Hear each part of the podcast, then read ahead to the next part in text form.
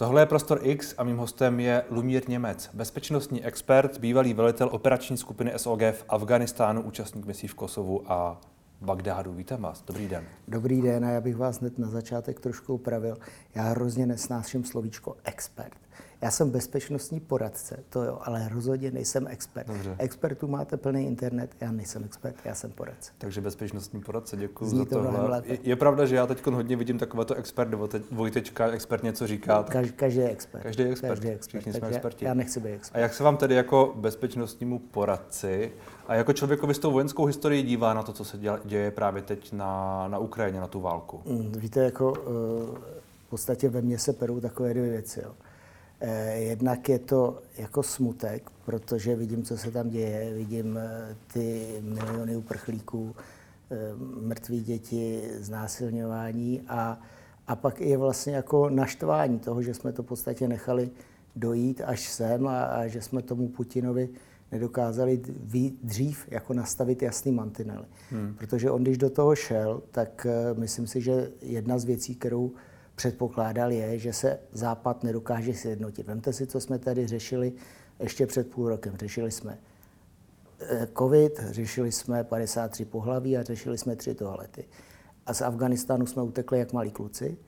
A to si myslím, že mu všechno hrálo do karet, že si myslel, že prostě, když na tu Ukrajinu vlítne, takže my tady budeme zase dělat hudry, hudry, hudry a že ho nedokážeme se nějakým způsobem sjednotit a postavit. A to, že se Západ dokázal sjednotit a že vlastně dneska ty Ukrajince podporujeme hlavně těma zbraněma, které oni nejvíc potřebují, tak si myslím, že mu to udělalo čáru přes rozpočet. Ale samozřejmě celý je to postavený na tom, že ty Ukrajinci jsou neuvěřitelným způsobem odhodlaní tu zemi bránit a to, co tam oni předvádí, je obdivuhodný a od druhé světové války to nikdo nedokázal. To, co dokazují oni. Na druhou stranu teď hodně vidíme zprávy o tom, jak na té východní frontě nebo na tom nejvýchodnější části, kde se teď bojuje, Rusko má nějaké úspěchy, někam se posunuje, Severodoněck a tak dále, nějaké, nějaké klíčové řeky překročily. V jaké, v jaké fázi to teď je podle vás? Když, když vidíte tyhle ty zprávy, já vím, že to jsou takové ty jednotlivosti. To jako, ono v podstatě, jako ten ruský plán ze začátku byl poměrně jako jasný. Oni hmm. chtěli, že obsadit velkou část Ukrajiny, chtěli sesadit ukrajinskou vládu, dosadit tam nějakou svoji loutkovou vládu a mysleli si, že jim to projde a že to Ukrajinou projedou jako nůž máslem. Což se jim prostě nepovedlo, protože ty Ukrajinci jim do toho těžce hodili vidle. Takže oni začali vlastně to přehodnocovat, protože ten jejich útok, který byl ze začátku, tak byl z hodně směrů, tak byl nejen logisticky, ale i velitelsky náročný, byl náročný na vojáky, byl náročný na techniku a oni to nezvládli. Takže vlastně teď oni se soustředí. A je to můj subjektivní názor, jo? Jako to, jak jsem říkal, jsem poradce, nejsem expert. Ale eh, oni, oni se vlastně soustředí na ten východ a z mého pohledu se prostě snaží dostat aspoň nějaké dílčí úspěchy. Takže vlastně to, co oni tam dneska, dneska předvádějí, tak je to taktika od druhé světové války, která se nezměnila. To znamená, rozmlátíme všechno dělostřelectvem, letectvem a pak to nějakým způsobem eh, se posuneme zase, zase dopředu. Ale určitě jim to nejde tak, jak by si by si představovali, protože i v tom Severodoněcku, kterým vlastně, o kterém se dneska nejvíc bojuje, tak už deklarovali, že v podstatě jich a tam se furt bojuje a ty Ukrajinci jim to nedávají. Takže určité dílčí úspěchy tam jsou, ale rozhodně si nemyslím, že to je tak, jak si vláda představoval. Hmm. Jak si vláda představoval. Čili v tuhle tu chvíli byste asi neřekl, že ten úspěch Ruska na, na, na té východní části, to, takové to, co, co chtějí, tedy dobít celý Luhansk, celý, celý ten Donbas a nějak to propojit dole s tím Krymem a tak dále, že tohle to je ne, nevyhnutelné. Úspěch, řekněme. Víte, to je jako v podstatě teď je to v takové nějaké fázi poziční, poziční války. Hmm. Rusové se snaží, Rusové tlačí, Ukrajinci se brání.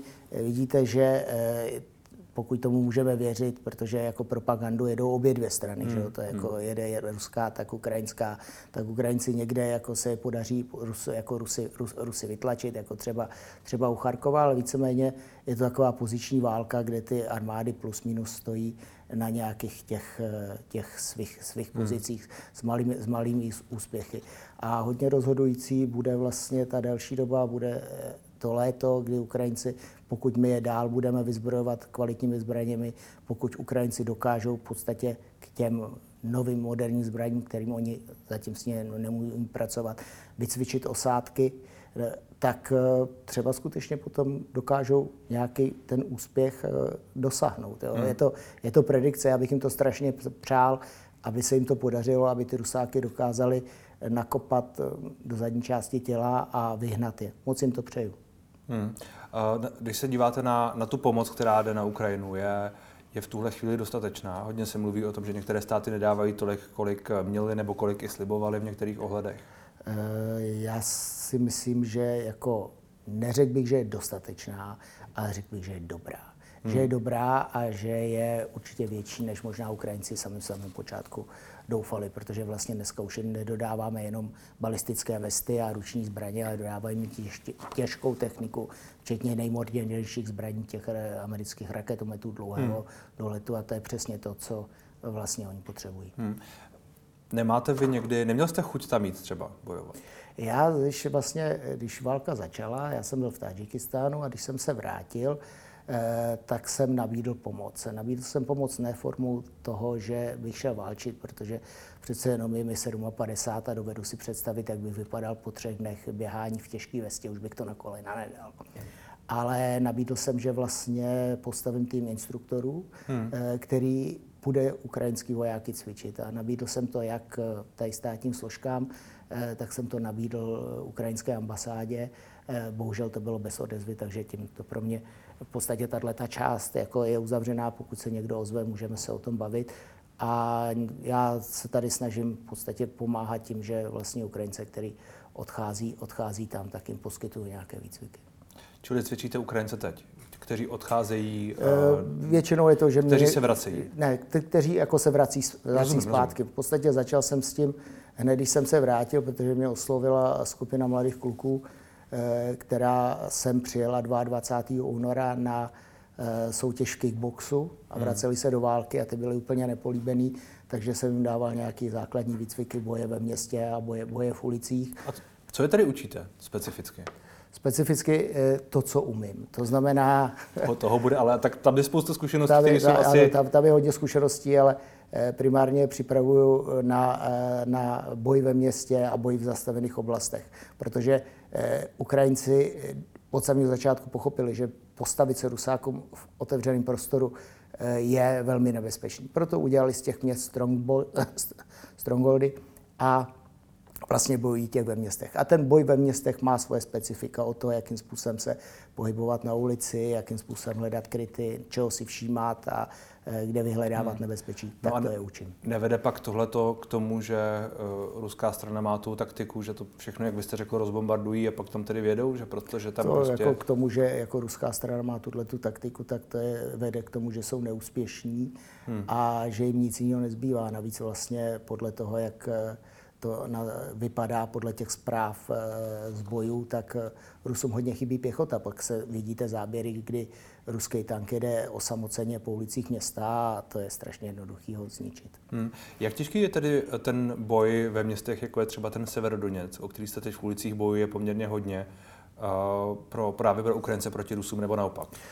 E, boj ve městě obecně e, velmi těžký, protože vlastně, když jste v otevřeném prostoru, vidíte daleko, můžete použít termovizi, můžete použít noční vidění.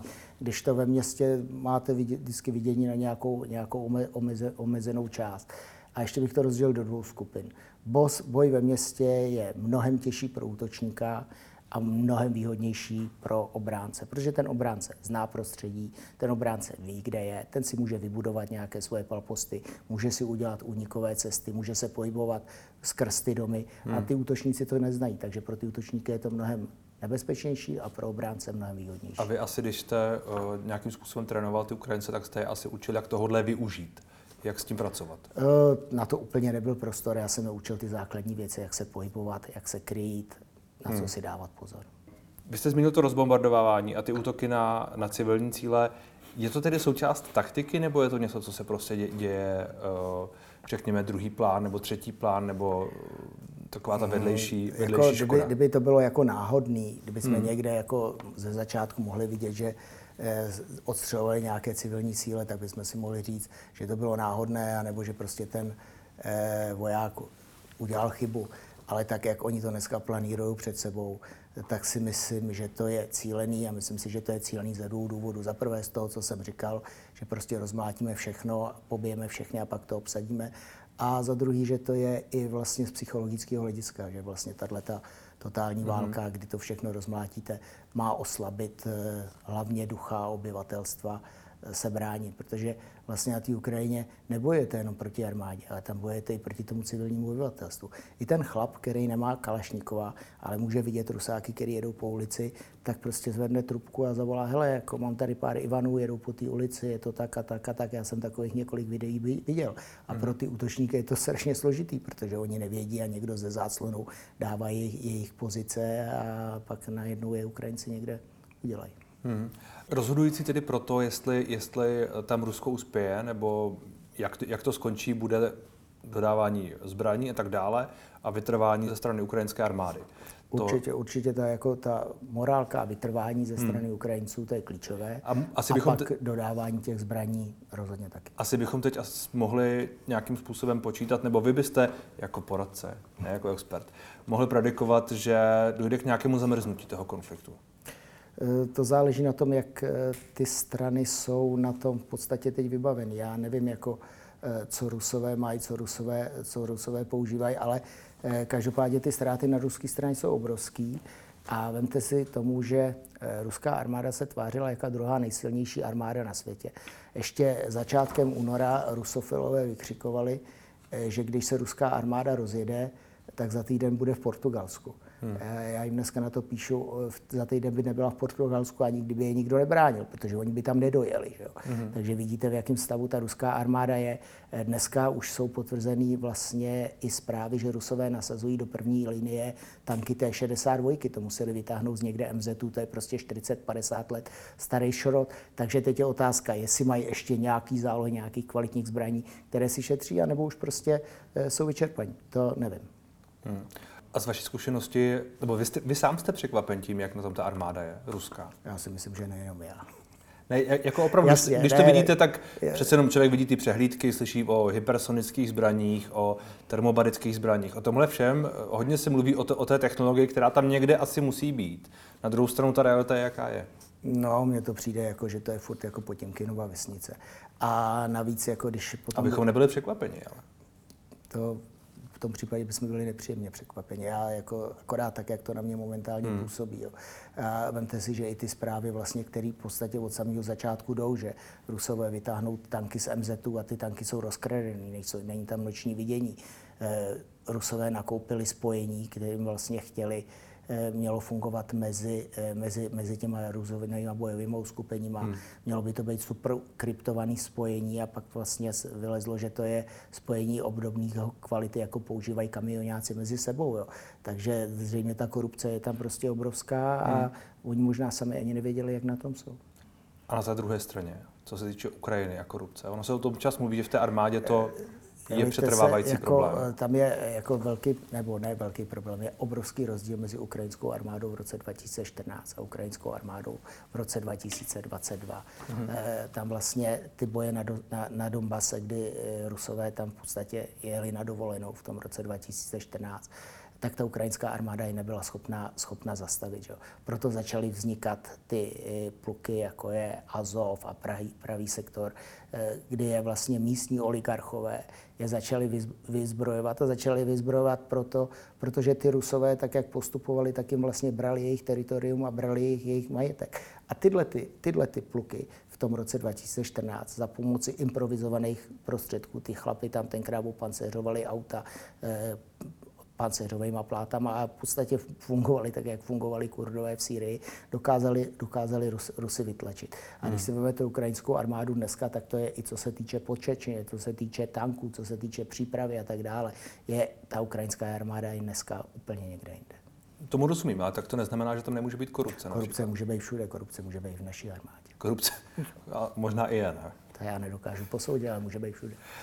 Um, co se týče naši, naší armády, teď se mluví hodně o přezbrojování, mluví se o nakupování německých tanků Leopard, mluví se o vyzbrojování stíhačkami. Uh, jde česká armáda dobrým směrem? Já si myslím, že rozhodně, že ta, vlastně ta válka na Ukrajině nám ukázala jednu věc. protože spousta lidí až do toho února letošního roku žila v takové jako mylné iluzi, že se budeme mít všichni rádi. A Putin jasně ukázal, že to tak není. A tím pádem rozjedly se boje na Ukrajině a najednou se prostě ukazovalo, co se, co se potřebuje. Že se potřebuje těžká, těžká technika. Vemte si, jak dlouho nakupujeme BVPčka.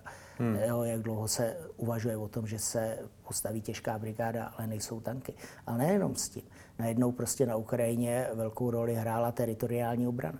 To znamená, že tam dostávali zbraně do rukou lidi, kteří to nikdy neměli, neměli, neměli v ruce.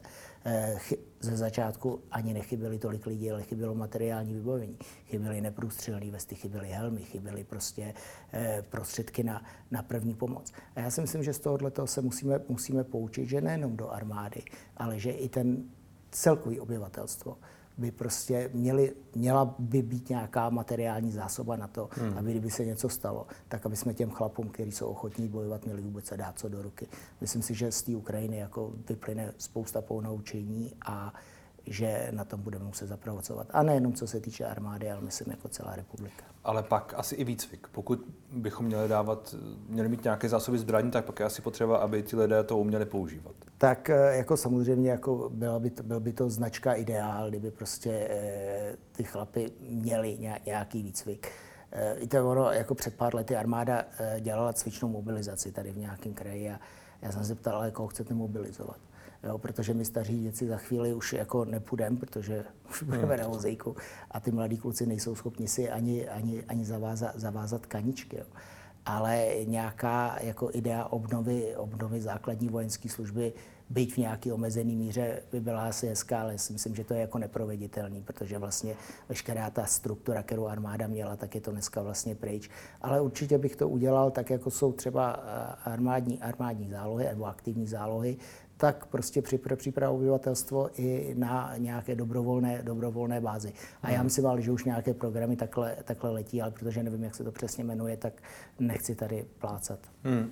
Nicméně asi byste doporučoval obecně uh, nějaký základní, jako neříkám úplně výcvik jako vojenský, ale prostě aspoň uh, být obeznámen s těmi základy. To jako by bylo značka ideál. No. To jako určitě, kdyby prostě ten chlap věděl, jakým způsobem s tím manipulovat, hmm. to do ruky a tak jako bylo by to, bylo by to dobře. Vy jste předtím mluvil o tom, že je to poučení a tak dále, že, že, že se leco změní v armádě, ne, nejenom, ale i v celé republice nebo v celé společnosti, možná jste myslel, na, na co jste tady narážel? Hmm. Myslel jsem na celkové jako mínění ani jako společnost, ale hlavně jako e, ve vládní garnituře. Hmm. Že jako prostě si musíme uvědomit, že to nebezpečí tady je. A, a to se asi ale stalo? Já si myslím, že jo. Já, si jako, já poprvé za, za x let e, jsem v podstatě jako pyšnej na naši vládu. Já jako mám rád premiéra Fialu a, a to, co předvádí paní Žernochová, klobouk dolů před ní. A to je všechno v souvislosti právě s tím postem k válce a, k, a tak s oni pomocí neměli, a tak oni dále. Neměli možnost v podstatě nic jiného ukázat. Vemte si, kdy no, se dostal... Určitě mohli ukázat lecos jiného. Jasně, ale já myslím jako něco jiného, kromě tohohletoho. Hmm, jo? Hmm. Protože když se dostali, začali vládnout někdy začátkem prosince a vzali to po Babišovi a než se stačili rozkoukat, tak začala válka na Ukrajině a, a musí řešit nejenom že uprchlickou krizi, ale pomoc Ukrajině. Takže jako v podstatě dneska se to zaměřuje tímhletím směrem. Hmm. Plus Putinovi sankce a tak dále. A vás můžou diváci České televize vidět v dokumentu Vysloužilci, ten je teď v i-vysílání. Vy jste chtěl být vždycky vojákem? Chtěl. Já jsem chtěl být vždycky vojákem. Ale já jsem šedesátý pátý ročník a to znamená, že já, když jsem se rozhodoval, co budu dělat, tak v té době být vojákem znamenalo stát se železnou pěstí komunistické hmm. strany. A já nemám rád komunisty, když to řeknu kulantně. A takže jsem se rozhodl, že půjdu jinou cestou a vlastně nastoupil jsem na dráhu, stal jsem se strojvedoucím. Nicméně, když to jako v osmdesátém devátém řachlo a tyhle ty strejdové šly pryč, tak jsem se rozhodl, že to zkusím a začal jsem u policie. Když říkáte tohle, vy jste, vy jste byl jmené v urně, jestli se nepletu, v útvaru rychlého nasazení. jedenáct let. Já jsem slyšel, že vy jste byl u zásahu na Jiřího Kajinka, u jeho zatýkání. Jo, jo, Kajinka jsme sbírali, tam jsem asistoval. Kajinka jste sbírali? Jak to probíhalo tehdy? Byla to taková jako akce, kdy v podstatě až do poslední chvíle jsme nevěděli, pro koho, pro koho jdeme, že to bylo jako tam velký nebezpečí, aby se to nějakým způsobem neprovařilo. A vlastně byla to jediná akce v mém profesním životě, kdy jsem skutečně zasahoval tak, že vlastně do toho daného prostoru jsme se spouštěli na lanech. Uhum. Protože ono se to, když se to nemusí dělat, tak se to nedělá. Protože je to strašně nebezpečný. Protože vlastně vy slanilujete do nějakého prostoru, kam nevidíte, ten člověk, když bude sedět, tak vás vidí, že jo, vidí vás proti, proti oknům. Je to pro ty, pro ty zasahující jako hodně nebezpečný. Nicméně tam se nedalo že jiným způsobem dostat, jo, protože on tam měl, na, měl nexky, zámek. V té době ještě jsme neměli tak jako kvalitní hydrauliku, aby jsme to dokázali, dokázali rychle vypáčit, takže se zvolila tato varianta, kdy se pro toho Kajíňka hmm. šlo, že se slanilo do toho baráku nebo do toho bytu. A kolik Kolem. takových zásahů za sebou máte? Já říkám těmi slaňovaný, slaňovanými, protože to asi ten byl jenom jeden, ten jeden, ale tak jako podobně složitých, řekněme. Já vemte si, že jsem tam byl jedenáct let, takže jako zásahů mám za sebou hodně, jako opravdu hodně. To je někdy, někdy jsme šli pro chlapa, na kterýho jste měl dojem, že když ho oslovíte na ulici, řeknete mu Franto, končíš, tak jakože s váma půjde, ale jako bylo tam spousta zatýkání nájemných vrahů, loupežní přepadení a tak, jako hmm. těch zásahů mám za sebou. A vlastně napadá, jestli porovnání třeba nebezpečí té urny a těch zásahů, třeba s tou vojenskou zkušeností, jestli tam je nějaká paralela, jestli, jestli, jestli to pro vás, jestli to můžete nějak porovnat. No tak paralela je tam v tom, že vlastně ať už jdete do zásahu tady, anebo potom jsem někde venku v Afghánistánu, tak ta primární myšlenka je o tom, že jste přesvědčen, že se vám to nic nestane hmm. a že vyhrajete. To je základní myšlení, s kterým do toho musíte jít, protože kdybyste do toho šel s tím, že tam skončíte, tak prostě nebudete, ne, nebudete fungovat. A pak samozřejmě ty zásahy jako venku, e, tam jsme byli jako vojáci, bojovali jsme proti teroristům, e, kdežto tady jsme byli jako policejní složka, takže Jasně. tam bylo naším cílem teroristy eliminovat, kdežto tady bylo naším cílem e, ty pachatele zatknout. To je o přístupu, nebo... Ne, to je, jako tak to je. I, i o tom, je, jak, jak, jak to pevně je. Držíte ruku na, na, na tom samopalu, nebo na tom, co jste tehdy měli? E, ne, ne, ne, tam jde o to, jestli to zmáčknete nebo ne. No ano, ano. No, samozřejmě, to je jako tam, prostě ten rozdíl tam je. V tomhle hmm. tom je ten základní rozdíl. Tady jste policajti, tady prostě chráníte právo a ty lidi primárně jdete zatknout. Hmm. Jasně, když po vás někdo ještě nestříle, tak to opětujete. Kdežto tam ty teroristi, tam jsme hmm. ani nebyl důvod je zatýkat, protože oni nás chtěli primárně zabít, takže nám to bylo k dosku. Hmm. My jsme se tady před rozhovorem bavili o tom, jak se máte, a vy jste říkal, že právě během té zkušenosti válečné se vám to trochu změnilo a že už vám tolik, že už tolik neřešíte to, to co bylo a to, co bude. Jo, jako já vlastně to je jedna z věcí, kterou jsem si z války přinesl, že zjistíte, že se budoucnost mění okamžikem. Hmm. Že se budoucnost mění okamžikem. Jednou jsem se, tak jako se tady bavím s váma, bavil s jedním britským, britským vojákem, mladý kluk, a ten kluk říkal, že je to jeho poslední mise jako infantry a že se vrací za tři týdny domů a že prostě chce jít dělat pilota, pilota Apache a že už prostě nechce být pěšák. A druhý den se útočilo na Rahimkale, což bylo takové městečko, městečko v té provincii, co jsme byli. A on to schytal od snajpera na sto padesát metrů, chytal to do krku, kluci ho vezli k medevaku, aby ho zachránili a zachránit se ho nepodařilo. A tam si vlastně uvědomil jsem si, že v podstatě můžete mít plány, jaký chcete, hmm. ale stačí takhle a veškeré vaše plány jsou pryč. Takže já už předtím jsem byl takový jako docela salámista. Ale když jsem se vrátil, tak skutečně jsem najel na ten model, že prostě minulost neřeším, to už se stalo, budoucnost se může změnit ve vteřině, takže žiju současností, což mě jako mnohem ten život výrazně u, u, ulehčuje, protože si nedělám vrásky z toho, co bude zítra. A stačí fakt jenom takhle si to říct? Nebo... Mně to takhle pomohlo. Já neříkám, že to pomůže každému, a mně to takhle pomohlo hmm. a, a, a funguje mi to. Těch, těch zážitků v Afghánistánu bylo hodně takhle podobných, takových jako vlastně nebezpečných výjezdů a on člověk z toho uh, z Evropy nebo tady možná z Prahy občas mohl mít pocit, že vlastně tam někde nějací vojáci jsou a oni tam jsou v nějaké základně a vlastně se tam toho moc neděje. Což asi nebyla úplně pravda. Záleží na tom, co děláte, ale hmm. i když jste jako voják na základně v Afghánistánu, i když jste jenom na té základně, tak to riziko tam furt je, protože eh, oni používali velmi často, my jsme tomu říkali takový jako haštěření, harašení. To znamená, že odstřelovali, odstřelovali ty základny. Používali k tomu buď minomety, anebo k tomu používali neřízené rakety, někdy se trefily, někdy se netrefily, ale každopádně prostě jdete a najednou přiletí minometná šiška, kterou oni odpálí někde dva kilometry dále, dva kilometry daleko. Takže jako to riziko tam je, i když ty kluci byli na základně a nevýjížděli. Hmm. Jak těžký je uh, návrat domů z těchto misí? No, je taková jako těžká ta aklimatizace hmm. eh, zase na to, na, to, na to civilní prostředí. Tam v podstatě eh, jsem to měl nastavený ve dvou, ve dvou směrech. Jo. Jednak je to, že já když jsem tam byl, eh, tak jsem se víceméně odříznul od života, který je tady. Jo. Jste pět tisíc kilometrů daleko a nevyřešíte to, jestli má holka teplotu nebo nemá, a nebo jestli prostě manželce došly prachy na hypotéku. Jo, nevyřešíte to. Takže od toho, od toho jsem se tam odříz, tam žijete svůj svět.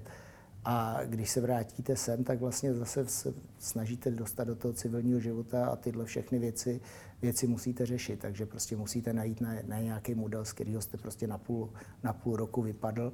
Takže ten návrat z tohohle to je těžký. Navíc i jako půlroční odloučení od rodiny je relativně dost dlouhý a zvyknete si tam, že si žijete nějaký svůj život a teď prostě se musí, že se víceméně hmm. přizpůsobujete podmínkám a nepřizpůsobujete se tomu svýmu, svýmu blízkému okolí. Když to no pak tady... to navázání na ty vztahy asi musí být taky složitý. Proto jsem po čtvrtý ženatý. Ano, my jsme se taky před rozhovorem bavili o tom, že, že jste fanoušek manželství. Ale už jsem skončil. Ale už jste skončil. Tímto zdravím svou čtvrtou ženu. Ono se hodně mluví o, o P T S D, o tom, jak tyhle věci můžou mít nějaké psychické následky, zvlášť když ta, ta, ta situace je vypjatá a tak podobně. Já nevím, jestli byste tomu byl třeba vystaven. Možná znáte lidi, kteří, kteří to měli těžší a horší. Pro mě je posttraumatický syndrom něco jako paní Kolombová. Mm-hmm. Každý o tom mluví, ale nikdo ho neviděl. Já jsem se s ním nikdy nesetkal. Já jsem se mnohem víc setkal s problémama lidí, kteří se vrátili z mise a následně museli odejít z armády. Jo? Že už jim třeba nebyl prodloužený, prodloužený závazek. A ty kluci mají nemají problém s tím, že byli v Afghánistánu, a mají problém s tou následnou resocializací do toho prostě se dostat zpátky do toho, do toho civilního života. Vy jste jako, ně... jako i práci a podobně? To je jedno, jedno, jedno, jedno z druhým. Vemte si, že jste někde deset, patnáct, dvacet let. Původní profesí můžete, budete třeba původní profesí moderátor a, hmm. a nebo I T a něco. Hmm. A teď potom budete patnáct let běhat někde po kopcích s puškou a, a, a válčit s teroristama a najednou Ve vel, jedno, jednoduše ve velmi krátké době skončíte. Jo. A za těch patnáct let, to, co vy jste uměl, prostě prošlo úplně nějakou jinou evolucí, dostal jste se úplně kam jinam. V této původní profesi nemáte, nemá, nemáte jako šanci, šanci se chytit a scháníte, scháníte si práci. A já vlastně, když jsem skončil v armádě, tak mluvím anglicky, rusky, mám vysokou školu, hmm. ale stejně jsem se jako nikde nechyt. A víceméně pak jsem měl možnost jít, dejme tomu, do Kauflandu a hlídat, jestli ta paní, co má ty tři rohlíky náhodou, nezaplatila jenom dva, a nebo prostě dělat někde nějakou jako pomocnou práci, protože to, co jste se naučil, tady nepoužijete. Takže a v tomhle to vnímám problém. Já jsem se s tím nějakým způsobem postupně prokousával. Já když jsem vlastně skončil, tak můj syn má úklidovou firmu a já jsem mu chodil jezdit se sekačkou. Nelíbilo se mi to, ale já potřeboval zaplatit složenku. Pak jsem sehnal práci, kdy jsem v Černošicích, já tomu říkám, že jsem dělal obecního drába, jo, ale oni tam neměli městskou policii a měli tam vlastně jako, najímali si jako sekuritku, ale jako zaplať pánbu za to a ty lidi tam byli skvělí, ale jenom ten, já jsem, mojí první služby bylo, že jsem měl chodit po lese a hledat černý skládky. A já jsem prostě chodil po tom lese a pak jsem si sedl na pařízek a říkám, před třemi lety se nás bál celý Helmand a já tady teď hledám vyhozenou ledničku. Hmm. Jo, jako ta psychika tam funguje, hmm. že víte, kde jste byli a najednou prostě jste někde, někde tady a e, musíte se v podstatě od začátku začít zase škrabat nahoru. Jo. A ne každý a, a tam, to dá. A tam stát nepomáhá, nebo? No, jako teď se to lepší, ale v té době to bylo jako, jako tristní. Armáda vám nabízela, když já jsem osobně odcházel, tak vám armáda nabízela rekvalifikační kurzy. Jo? A v té době mi nabídli dva.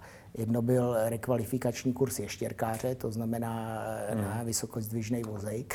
a druhý byl čtrnáctidenní rekvalifikační kurz personalisty.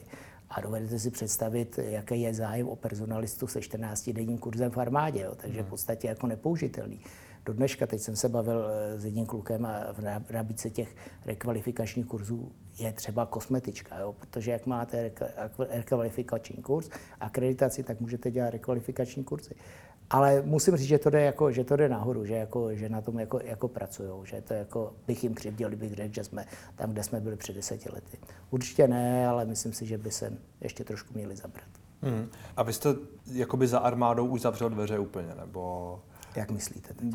Přemýšlíme si třeba, je pro vás ještě nějaká účast na misích připadá v úvahu, nebo jestli tohle jako, už... Jako v rámci armády určitě ne. Já jako v rámci e, té své profese, co dělám, že já jsem hmm. založil, nebo založili jsme společnost, která dělá, dělá výcviky, e, tak jako ještě před covidem jsme jezdili, jezdili po světě. Já jsem působil v Ománu, v Saudské Arábii. Hmm.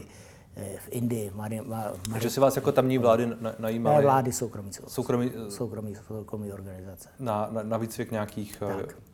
jednotek? Jo, nebo... takže jako tímhle způsobem jako, hmm. jako fungujeme. Já věřím tomu, že až to odezní ten covid, takže se to zase, zase rozjede, ale, ale jako abych do armády se vrátil, určitě ne. Stejným způsobem třeba jako pro mě jsem nikdy nešel dělat kontraktora, jo, hmm. protože mě to nebaví. Protože tady okolo... Prav... A, to, a to se bavíme o, o, jakoby, ty lidi, který... o žoldákovi v podstatě. No to není úplně žoldák. Jako, to jsou lidi, kteří v podstatě jako suplují funkci armády v určitých, hmm. v určitých oblastech. To znamená, já nevím, zabezpečujete základnu, děláte doprovod nějakým osobám v té da, dané oblasti. A tak to by se asi vyplatilo, ne? Jako finančně taky. Dneska už to není taková hitparáda, jo. Hmm. Ale hlavně je to relativně pro, jako nudná práce. Jo. Naložíte inženýry, odvezete z bodu A do bodu B, tam dvanáct hodin stojíte a pak je zase odvezete zpátky na základnu, což jsem dělat nechtěl. A co se týče té tý finanční stránky, tak tam je obrovský skok. Protože já, když jsem byl v Iráku v roce dva tisíce čtyři, tak jsem tam navázal kontakt s jednou americkou firmou, která tenkrát scháněla kontraktory a já jsem tam pár lidem sehnal práci. Jo. Ale v tom roce dva tisíce čtyři ty chlapi brali pět set dolarů na den plus sto dolarů diet, jo, to znamená šest set dolarů na den a dolar byl dvacet osm korun. Jo. Dneska ten průměrný plat se pohybuje dvě stě, dvě stě padesát, někde tři sta dolarů, jo, ale vemte si, že to prostě ten skok je obrovský. Takže ani ekonomicky to není, není tak zajímavý. E, jasně, když jste tam tři měsíce, tak si vyděláte víc peněz než tady urč, určitě, jo, ale e, další věc je, že je obrovský přetlak e, jako na trhu. Válčí se kontinuálně od roku dva tisíce jedna.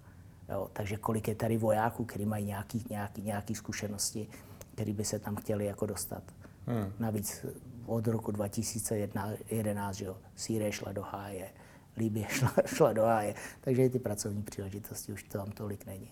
Hmm. Uh, poslední otázka napadá mě, jestli když se díváte, já vím, že vy se nechcete dívat dopředu, ale když se díváte dopředu, je, je, je na místě připravit se obecně na něco, jako je další velká světoevropská válka, nebo něco podobného? No, já doufám, že ne až v takovémhle měřítku, ale jako moje pravidlo je jako jednoduchý, jako v podstatě vždycky je lepší být připravený hmm. a nikdy to nepoužít, než nebejt připraven a pak být, být překvapen. Takže jako já si myslím, že, ale to je obecně, to není jenom s velkou válkou, to je i, nebo velkou válkou. S jakoukoliv. Jakoukoliv válkou. Ale to je i vlastně s vývojem situace od roku dva tisíce patnáct, jo, kdy vlastně si vemte, kolik tady bylo teroristický, teroristických útoků. V současné době je relativní klid, který já teda, protože Islámský stát nezmizel, Islámský stát se přesunul, že velký problémy jsou v pásmu, v pásmu Střední Afriky. Uvidíme, jakým způsobem se to bude dál vyvíjet. Ale proč o tom mluvím? V podstatě lidi, my jsme do, až do toho roku dva tisíce patnáct žili jako v na, nějaký naprostý iluzi a, a naprostýho bezpečí, až když se něco stane, tak prostě máme policii, máme armádu a oni nás zachrání. Jenomže ty události tak, jak šly, tak ukázali jednu věc. I když navýšíme počet policajtů na trojnásobek, počet armády na, tr, na trojnásobek, tak stejně nikdy nebudou moc být všude. Jo. Hmm. To znamená, že lidi si musí uvědomit, jo, že je potřeba prostě převzít část odpovědnosti za svoji bezpečnost na sebe. A už jenom třeba bezpečným chováním nebo tím, jak se budete dívat kolem sebe. Nebo vyzbrojováním. Jste proto, aby měli lidi svoje pistole a jako pušky. Za současné situace taky, jak máme postavený zákon a nedostane to každej, tak určitě ano a každý, kdo vlastně prostě splňuje kritéria a chce mít tu zbraň, tak jsem pro, aby tu zbraň měl, protože vemte si, nezabíjí zbraně, ale zabíjí ty lidi, kteří je ovládají. Hmm. Jo, takže jako pro mě určitě jako jakýkoliv omezování zbraně je nesmysl. Říká Lumír Němec. Děkuji moc za rozhovor. Já vám děkuji za pozvání.